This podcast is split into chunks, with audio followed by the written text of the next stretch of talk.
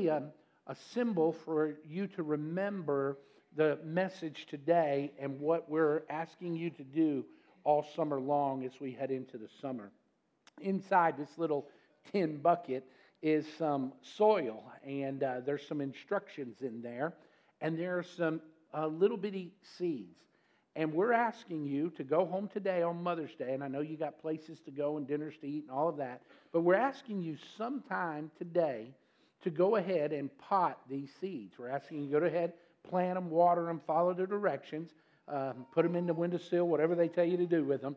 And we're hoping that these things are going to spring forth into life and that you're going to remember, wait a minute, Mother's Day, I planted some seed in this little cup that the church gave me, and that seed is a symbol, or it's a picture of the Word of God being implanted into my heart and then it growing in my life. I want to reinforce this with a, a song. And so now you old timers and men are going to, you're going to absolutely hate me, but I want you to just uh, hang with your pastor for just a minute. And so everybody stand to your feet right quick.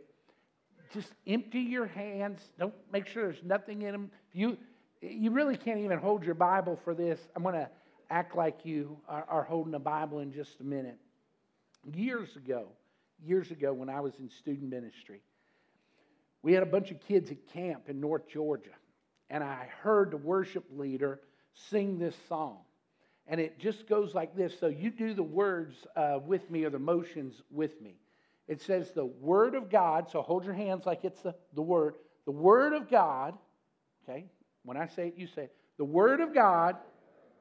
All right. Is like little bitty seeds scattered, scattered. All around. The Word of God is like little bitty seeds scattered all around. All right, now watch this. Some in the road.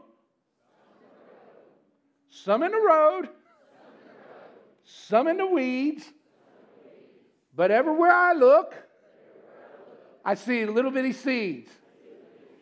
The Word of God is like little bitty seeds scattered all around. Now, wasn't that easy? Y'all want to sing it for real? I'm getting, I'm getting emboldened up here now. Y'all may be seated. Pick, do you remember that song? Pick, Pick saying, man, I, he's went way back. At least I'm not talking about checkers, right? And so, um, why would you do that, Pastor? Why would you talk about the Word of God? I'm going to tell you why we are talking about the Word of God this morning like that and trying to do our best to get you to remember this morning. Because the emphasis in this psalm, the longest psalm uh, in all of the Psalms, is how vitally important the Word of God is to us as believers and people of faith. We cannot grow spiritually apart from the Word of God. Now, sometimes we try to Uh, substitute things for that, church attendance, life group attendance. Uh, sometimes we get involved in different ministries and we think through service or just through uh, corporate worship once a week that we're going to grow spiritually. And while those things can help us grow, those things alone in and of themselves will not grow us like God intends uh, to grow us. It takes the Word of God uh, to enable you and I to grow in holiness and to be able to handle the pressures and the persecutions that come when we try to walk obediently in the faith and follow the Lord. This psalm is an acrostic with eight lines in each section, and the successive sections follow the letters of the Hebrew alphabet. And so when you begin in verse one, and you see that there is a Hebrew word there that begins with the letter A, what you're going to find is that each section of Psalm one nineteen follows the Hebrew alphabet. Each have eight lines or stanzas in them, and all of them deal with the word of the Lord. The author uses eight different words for scriptures, for um, for God's word. And so you ought to write these down this morning. He uses the word law, and he's not just talking about he's not just talking about the Ten Commandments, but when the word Torah, The, the Hebrew word Torah is used, he's referring about uh, the first five books of the Bible. And so at the time that the psalmist was writing, he was thinking about the five, first five books of the Bible. He was thinking about what he had. That was sort of, at that time, his canon of Scripture at that time. And so he uses the word law. He uses the word testimony. He uses the word precept. He uses the word statute. He uses the word commandment. He uses the word judgment. He uses the word word. And he uses the word promise. All eight of these words or references to the Word of God are found in verses thirty-three through forty. The theme of what we're reading this morning is the practical use of the Word of God in the life of the believer to help us grow. And so today I want to speak primarily to our ladies here, but men, I hope that you will write this down, and as your wives, as your moms, as your sisters commit, your daughters commit to being women of the Word, men, I hope likewise that you and I will also commit to being men of uh, the Word. And so women of the Word finish life faithfully as they, number one, study, learn, and teach God's Word.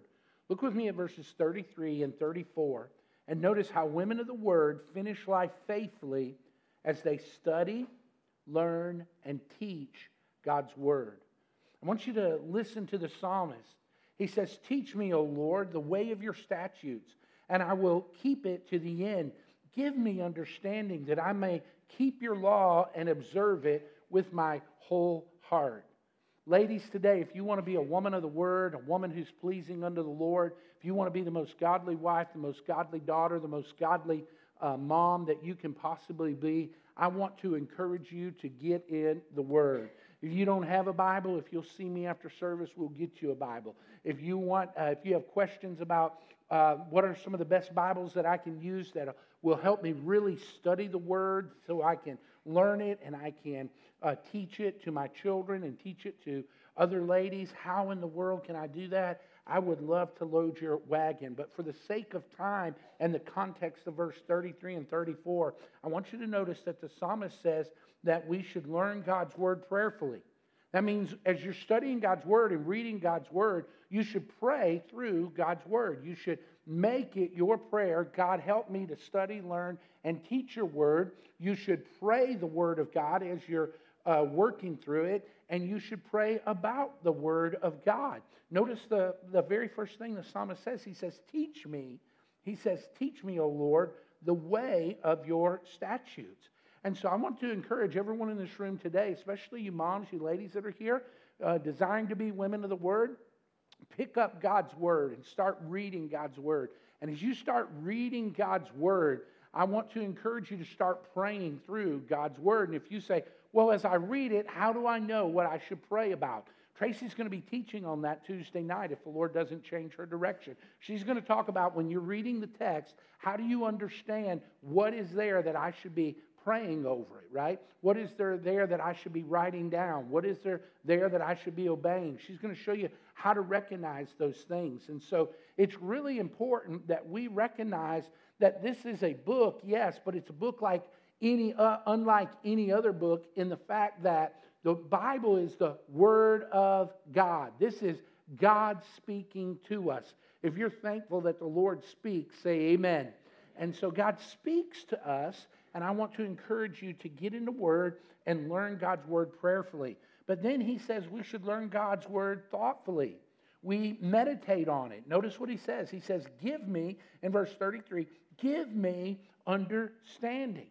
What does that mean when we meditate upon God's Word? It means that we think through God's Word. We're thinking thoughtfully through God's Word. We, we don't just read it and say, okay, what does that mean? Or read it to say, okay, I, I punched that checklist. Or to read it to say to someone else, okay, I did my quiet time. But we read it and we meditate it, uh, meditate through it.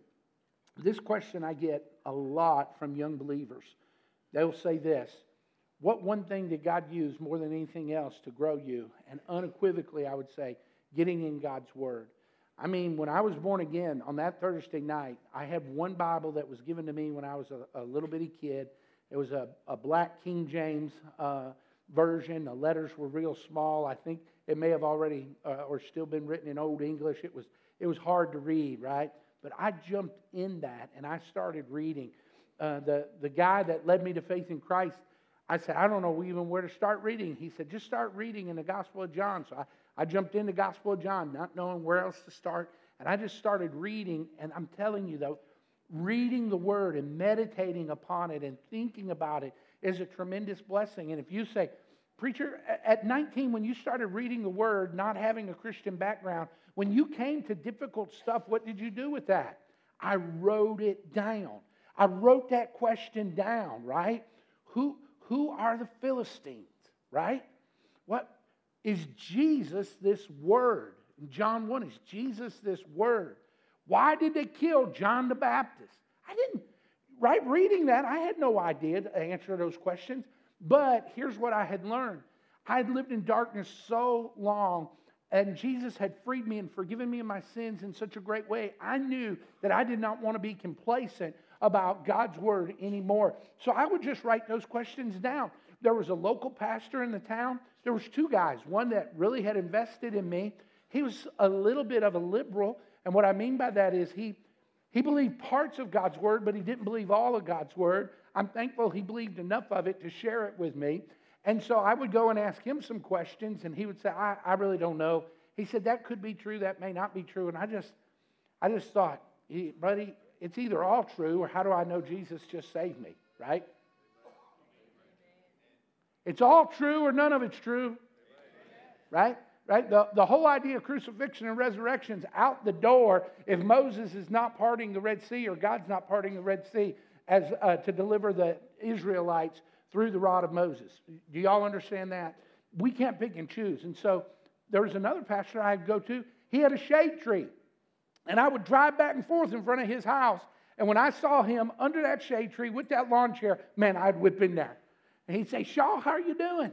And I'd say, I got some questions, Reverend. And he'd say, what, what questions do you have? Man, I'd pull out that paper, that little book, and I'd start reading those questions, and he absolutely loved it.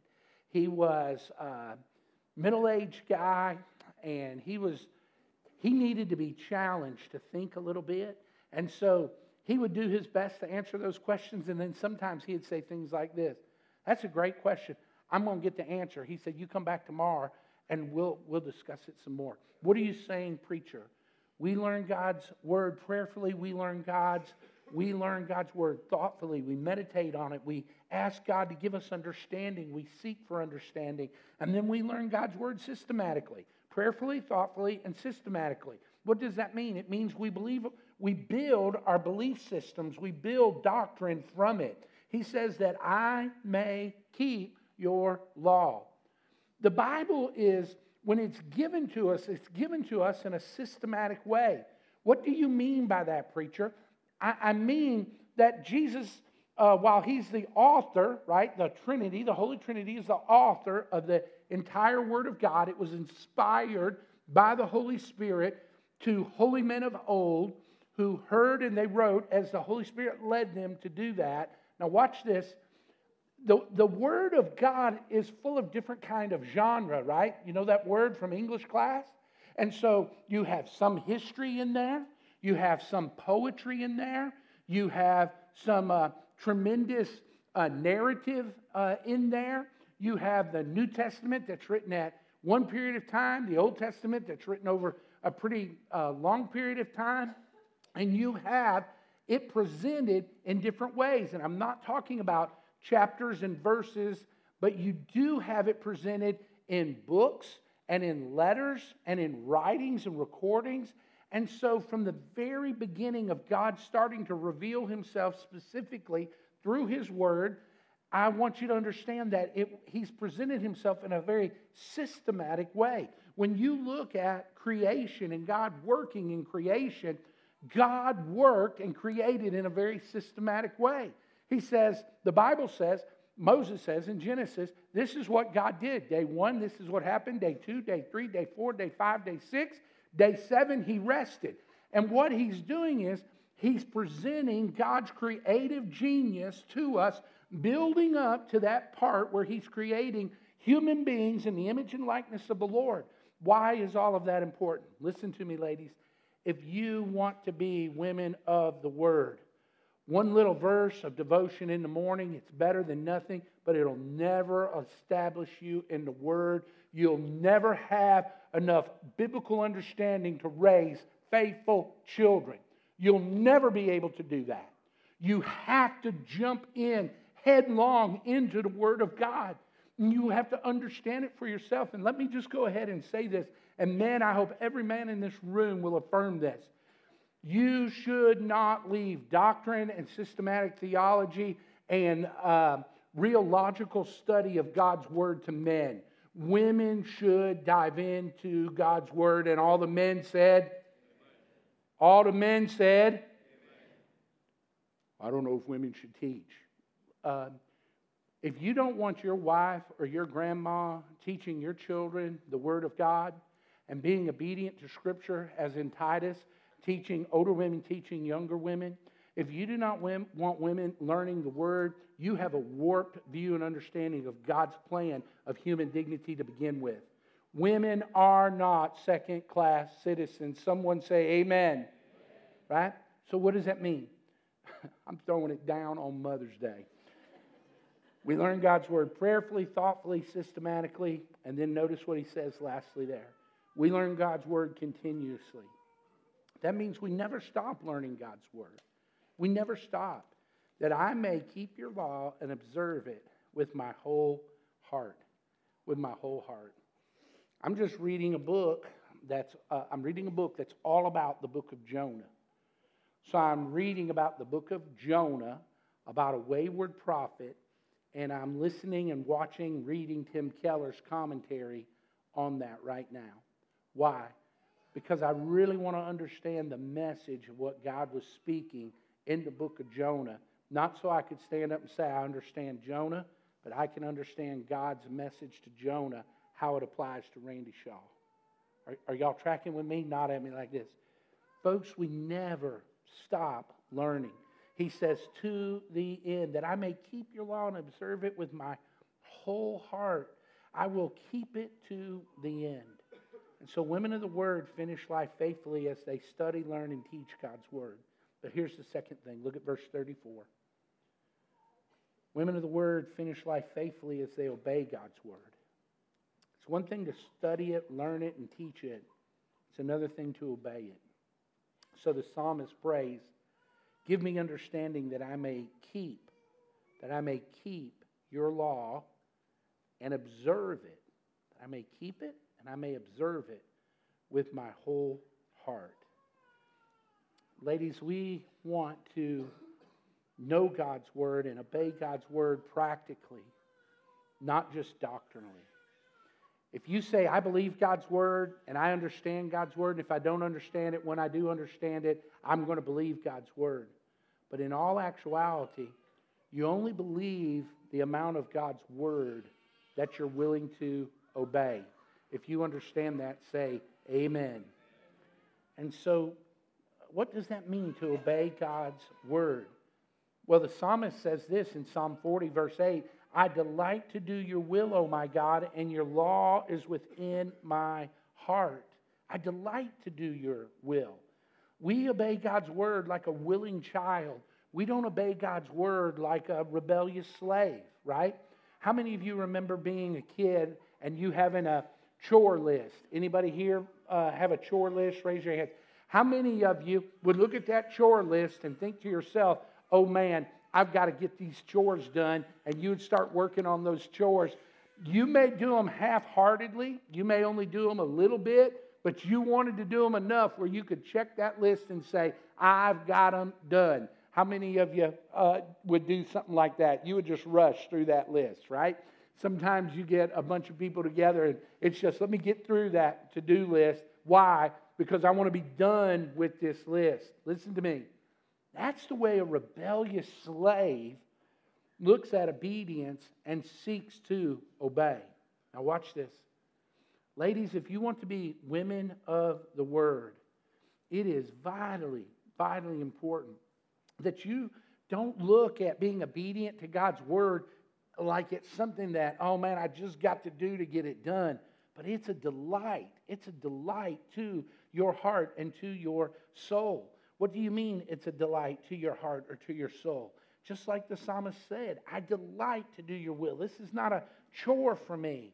And so we obey God's word willingly. I want to encourage you, ladies. Sometimes we will run into folks who will say things like this. I want to know more of God's word. I've got some questions. I want to know more of God's word, but it seems like I can't learn any more of God's word. Why is that? And normally the question that I'll pose back is, are you being obedient to the portion of God's word that you have read and understand? Right? If you've understood this about God's word, but you're not being obedient to what you understood of God's word, don't expect the Holy Spirit to just keep opening God's word to your heart to where you're going to personally grow through that. Disobedience will dam up the word of God in your life and will keep it it will keep it from flowing through you. How many of you understand what I'm just what I'm saying? Don't be disobedient to the word of God. As you read it, just simply be committed in your heart. Man, I need to obey it. And if you say, preacher, that's almost sounding like not the gospel, but it's sounding like almost like you're preaching law. What do you do when we can't obey it because everybody's not going to obey the word? Here's what I'm going to say to you about that. Everyone's never going to obey the word until we're with God. As long as we're in this fallen flesh, we're never going to obey the word fully. But the focus should be on obeying the word fully. How do you know that? Because the Bible says, do we continue in sin that grace may abound? And what does Paul say? God forbid we do not continue in sin that grace would abound. So what does that mean? It means be obedient to what you know, and when you're not, right? Confess that to the Lord. Confess it to your kids. Confess it to your church. Just say, yeah, I blew that. I just absolutely blew that.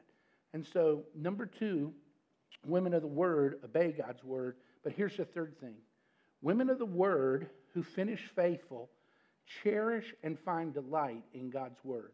Listen to what he says. Lead me in the path of your commandments, for I delight in it. Incline my heart to your testimonies and not to selfish gain. Turn my eyes from looking at worthless things and give me life in your ways. I, I want every lady in this place to say this after I say it. Outlook determines outcome. All right, one more time, maybe two. Outlook determines outcome. Listen to me, sisters. If you're going to be a woman of the word, you must come to a place where you are delighting in God's word over selfish gain and interests. Men, are you out there, men? Are you listening? Are you not just out there, but are you fully clued in? If you are, say amen. Amen. Listen to this, men. If we set the pattern for our wives that selfish interests and selfish gains elevate over the Word of God, or if we set the example that we choose to pursue worthless things over the Word of God, we are not setting the proper example for our wives. Now watch this. And as a husband and wife, we cannot set the proper example for our children. What is he saying here? He says, for I delight in it. Lead me in the path of your commandments because I'm finding my delight in your word. And then he says, incline my heart to your word, to your testimonies, and not to selfish gain. And then he follows up by saying, turn my eyes from looking at worthless things. We delight in God's word over selfish gain and selfish interests. We delight in God's word over worthless things. We delight in God's word knowing it's the original good life. How many of you remember several years ago when all those good life uh, t-shirts were coming out and they had them on the stickers on the back of cars and it just said good life? And I, if I'm not mistaken, I was thinking it maybe some sort of stick figure or something, but it always said good life. How many of you remember the good life? If you really want to know the good life, you're going to learn the good life by knowing God's word. And you cannot, you cannot elevate selfish interests over the word of God or worthless pursuits. Man, the older I get, I'm just finding uh, worthless pursuits are just vanity. Oh, Solomon says in Ecclesiastes, all is vanities, vanity of vanities, right? Let me encourage you today, men and women, pursue God and His Word more than anything else in this life. And what a blessing it will be to you. I had to run out of town. Levi was heading up uh, to Chicago to work for a week. And uh, my brother was supposed to take care of him, house him, and, and going to take care of him. But he had to have some emergency surgery on Wednesday. So when I talked to him Wednesday night, he wasn't doing well. And when I heard about the kind of surgery it was, I knew he really wasn't doing well. And so Tracy said, why don't you go up with Levi, show him where he's going to be working. He has to navigate some tough neighborhoods, and show him where he's going, and then visit with your brother for a couple of days. So I did that. I drove up Thursday, flew home yesterday. I wouldn't miss Mother's Day, dedicating all these babies. Somebody say amen.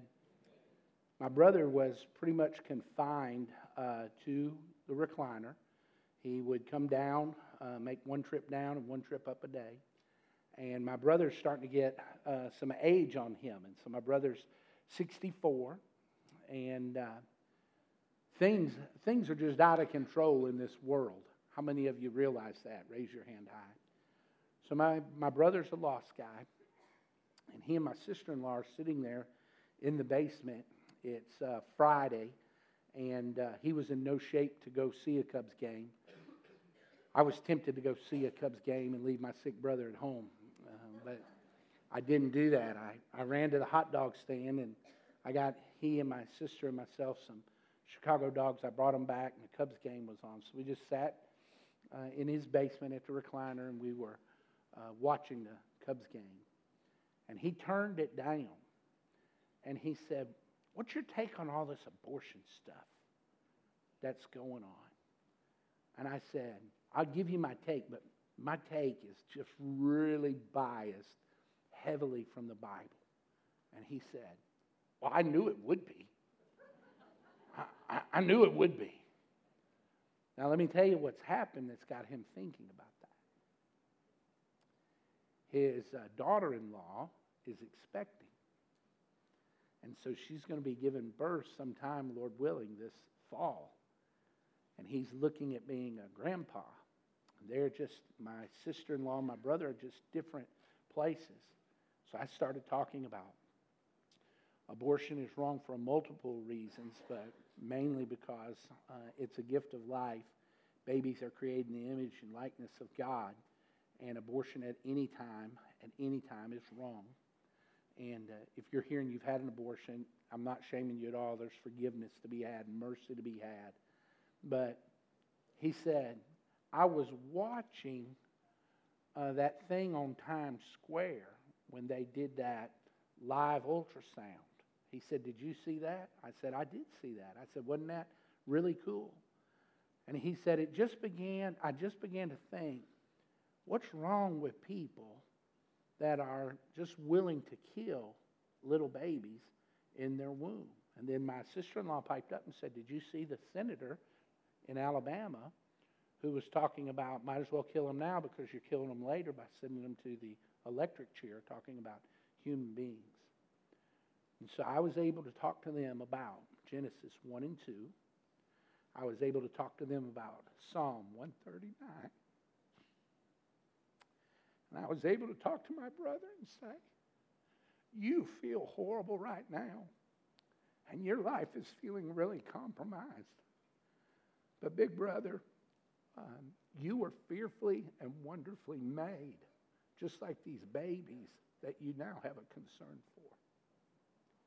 I know that. Geez, Rand, you think I'm stupid? I know that. I'd already sent him on Wednesday praying for you, praying for complete healing, that this thing goes right. And so, what are you saying? Here's what I am saying to you. Get in God's Word. Study it. Live it. Obey it. Share it. Delight in it. And you're going to know the good life. You're going to know the good life no matter what comes your way. Two more thoughts and I've got to quit. I'd like to keep y'all all afternoon. I know y'all are saying, Lord, no, help us. thirty-eight and thirty-nine, verse thirty-eight and thirty-nine. Trust God's word and fear God more than anything else. Women of the word, they just trust God's word and fear God more than anything else. Confirm to your servant, confirm, so confirmation of your word to your servant, your promise, that you may be feared. That means that you may be, that I may stand in awe of you, that I may respect you and your view of me and what your word says about me more than I fear uh, anyone else. And you know he's saying that because he says, turn away the reproach that I dread, for your rules are good. He's making reference to his enemies there. So he says, the reproach that I dread, he's saying, I, I need to fear you and be in awe of you, and, and your word needs to be more important to the way that I think and the way that I behave more than anything else in life. And then in verse forty, he says, behold, I long for your precepts. In your righteousness, give me life. Women of the word not only trust God's word and fear God more than anything else, but women of the word yearn, desire, and long for God's word. I long for your precepts. In your righteousness, give me life. Ladies, do you do that today? Men, do you do that? Do you long for the word more than anything else? You got your eye on that house, that car, that career, and it just sort of pushes God and His Word way, way back. I want to encourage you to ask God and make this your prayer. Lord, give me a hunger and a thirst and a desire, a longing for your word. I don't want you to stand to your feet, and I want to tell you why that's so important as we close today. Will you do that? Stand to your feet. Why is it so important that the psalmist would end this psalm? He's got eight lines, and he finishes that portion of the psalm by saying, behold, I long for your precepts. In your righteousness, give me life. How many of you have found that when you pursue things that are just ends up being worthless or things that are full of selfish gain, there's always something wrong with that? How many of you found, I pursue things in life only to apprehend them and then only to find what I apprehended was not what I really longed for? How many of you raise your hand? You guys that have been with me for a long time, concerning automobiles, what have I said? I've always wanted. You guys remember? Any, what, Mike? F one fifty. F two fifty. I would settle for an F one fifty. I did. I settled for a rebuilt Ford F one fifty. That had one hundred thirty-two thousand miles on it. It was ten thousand dollars. And I had this harebrained idea. I'm going to sell Tracy's van if she allows me to. And I'm going to downsize and buy this F one fifty, and because it's tore up, I'm going to get parts, and I'm going to rapture it out and make it look like a seventy thousand dollars Ford F one fifty. And I did that. The guy that was fixing it, he already had the wheels and tires on it, and he already had put headlights and taillights in that thing, and he finally got the thing all done, and Jacob and I went and picked it up, and we We brought it home, and man, now we're these proud owners of this Ford F one fifty, and we thought, we're gonna, we're just going to go ahead and pretend like it's the real thing. So we took the four by four sticker off of it. We put the Raptor stickers on it, bought them off eBay, twenty-nine ninety-nine, and we put them Raptor stickers on there. Somebody here in the church really has a Raptor F one fifty. I forget where I was at the, the other day. He was there, and I just pulled up right next to him, right? I did not know, I did not know that when you drove a truck like that, that all these little kids in these other trucks that have bad things hanging from them, these guys are going to blow their horn at you, and they're going to blow diesel smoke at you. One of the first nights we go to get dinner, here comes this little Mustang. Was it a Mustang? Two kids come up in my Mustang. Ying, ying, they're looking at me. Ying, ying, ying, ying, ying. And so we were at a stoplight. And Tracy's saying, don't you do it. Don't you do it. And I'm thinking, this thing's got a turbo in it. three point five V six turbo. Twin turbo. I'm not going to tell you what I did, and I'm going to tell every kid in here, you should never drag race. All the parents say, amen. All you men should say, you, sh- you should admit you should never drag race. And so, what are you telling me that for? I've been telling y'all for fifteen years that if I ever came into big money, I was going to get a Ford F one fifty. Well, I got it. It's a little bit of a different type of Ford F one fifty, but it's a Ford F one fifty. Now, let me tell you about that F one fifty. The guy put tires on it and wheels. It gets eleven miles to the gallon. eleven miles to the gallon.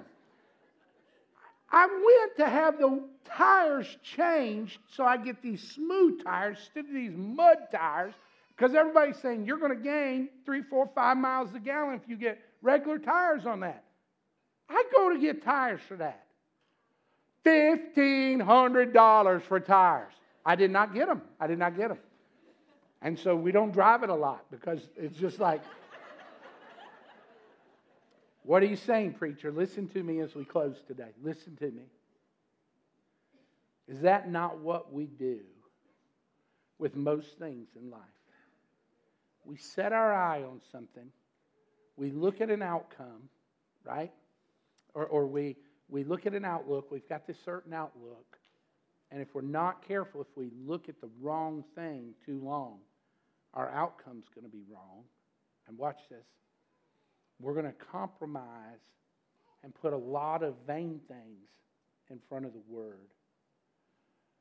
I want to say to every one of you moms on Mother's Day two thousand nineteen, all you ladies, all you men, don't make that fatal compromise.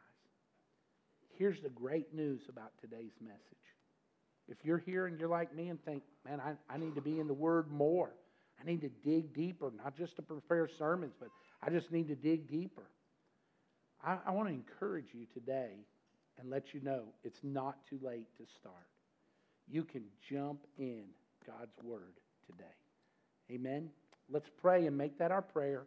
I'm going to give away these Bibles and these flower pots. Tracy, if you'll come help me. And Lori, if you'll come help me. And if you got ladies that are going to help get this stuff to the people, I want to do that. Father, will you help us to be men and women of your word? Oh, God, help us to study it and to obey it and to delight in it. God, help us to learn your word and to fear your word, to revere your word more than we do anything else. God, I pray that you would help us, uh, Lord, to long for your word, to desire your word. God, will you let today be a real launching point for our faith family as we head into summer? God, will you make us men and women of the word? I know we've talked direct to our moms today and our ladies, and, and we've got Titus Tuesday coming and then the, the ladies' Bible studies this summer. But Lord, I pray that every believer's heart in this room would say, I want to study God's Word more because I want to know His character better. And I pray, God, for everyone that is not a believer, that you would say, you would convict them and lead them so that they may say, I believe God's Word. I believe that Jesus died for me. I believe He arose on the third day. And I want to surrender my life to Christ. And so, Lord, I pray, I pray that, Lord, your word would accomplish its task. And so, God, thank you for these men and women who've come to worship you today. Thank you for being here. And, God, I pray that we will take your word and we will apply it. And I ask all of these things in Jesus' name. And you all said, amen.